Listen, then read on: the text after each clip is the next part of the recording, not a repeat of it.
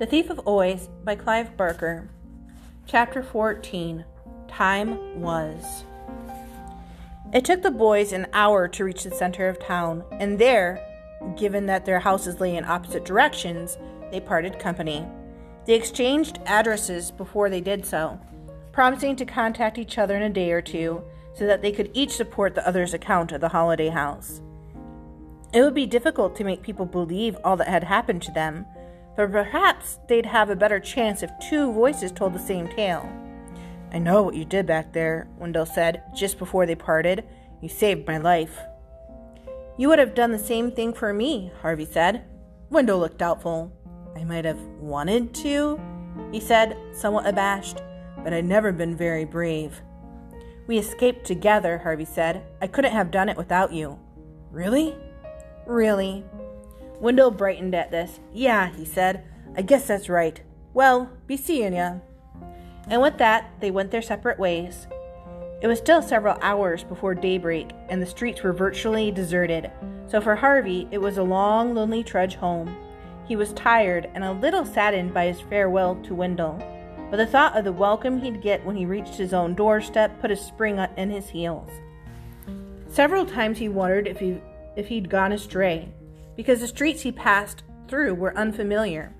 One neighborhood was extremely fancy, the houses and the cars parked outside them slicker than anything he'd set eyes on.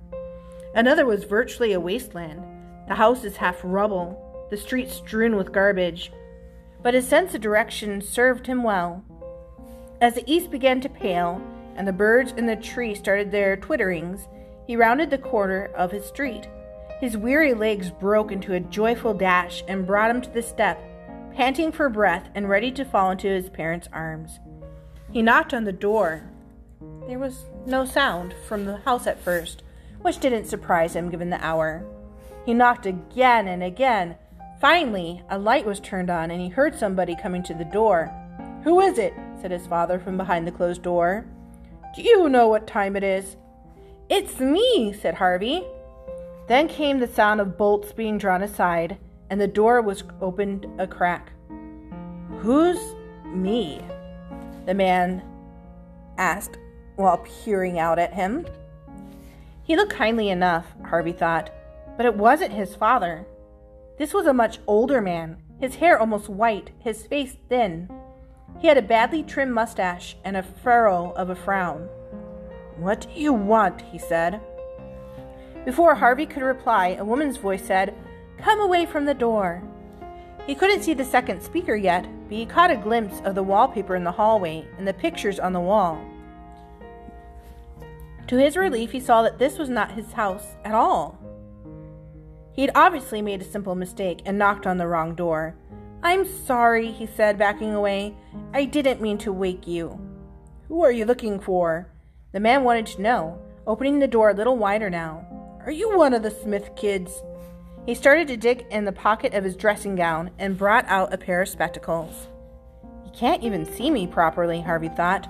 Poor old man. But before the spectacles could reach the bridge of the man's nose, his wife appeared behind him, and Harvey's legs almost folded up beneath him at the sight of her. She was old, this woman, her hair almost as colorless as her husband's, and her face even more lined and sorrowful. But Harvey knew that face better than any other on earth. It was the first face he'd ever loved. It was his mother. M- Mom? he murmured.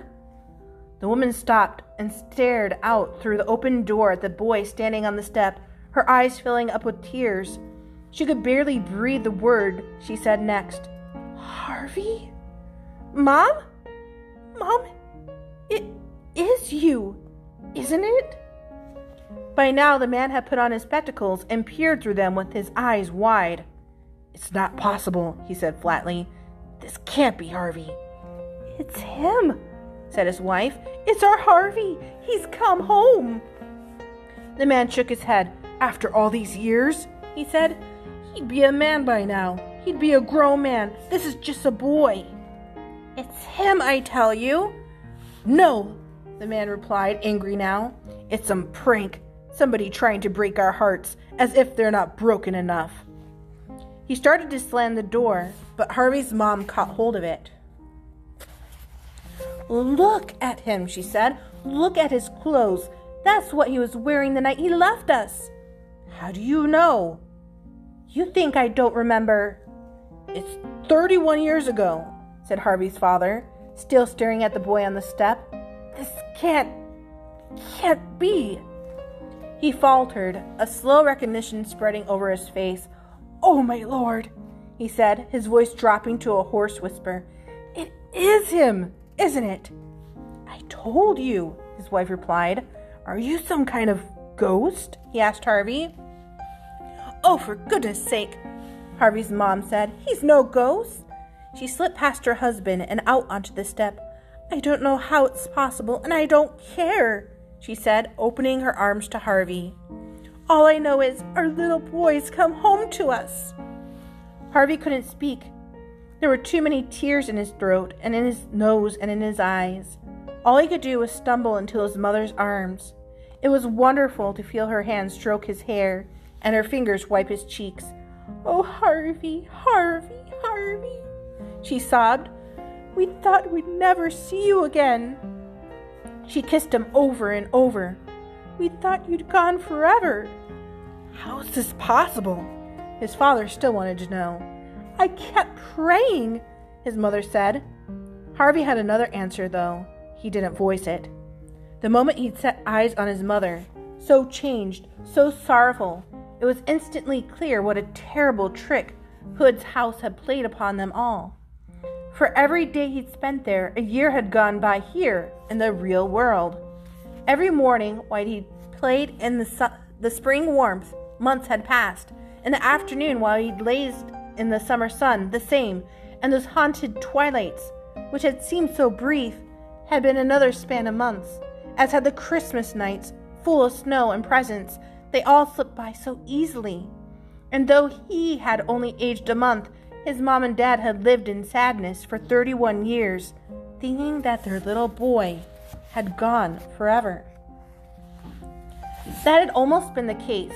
If he'd remained in the house of illusions, distracted by its petty pleasures, a whole lifetime would have gone by here in the real world, and his soul would have become Hood's property.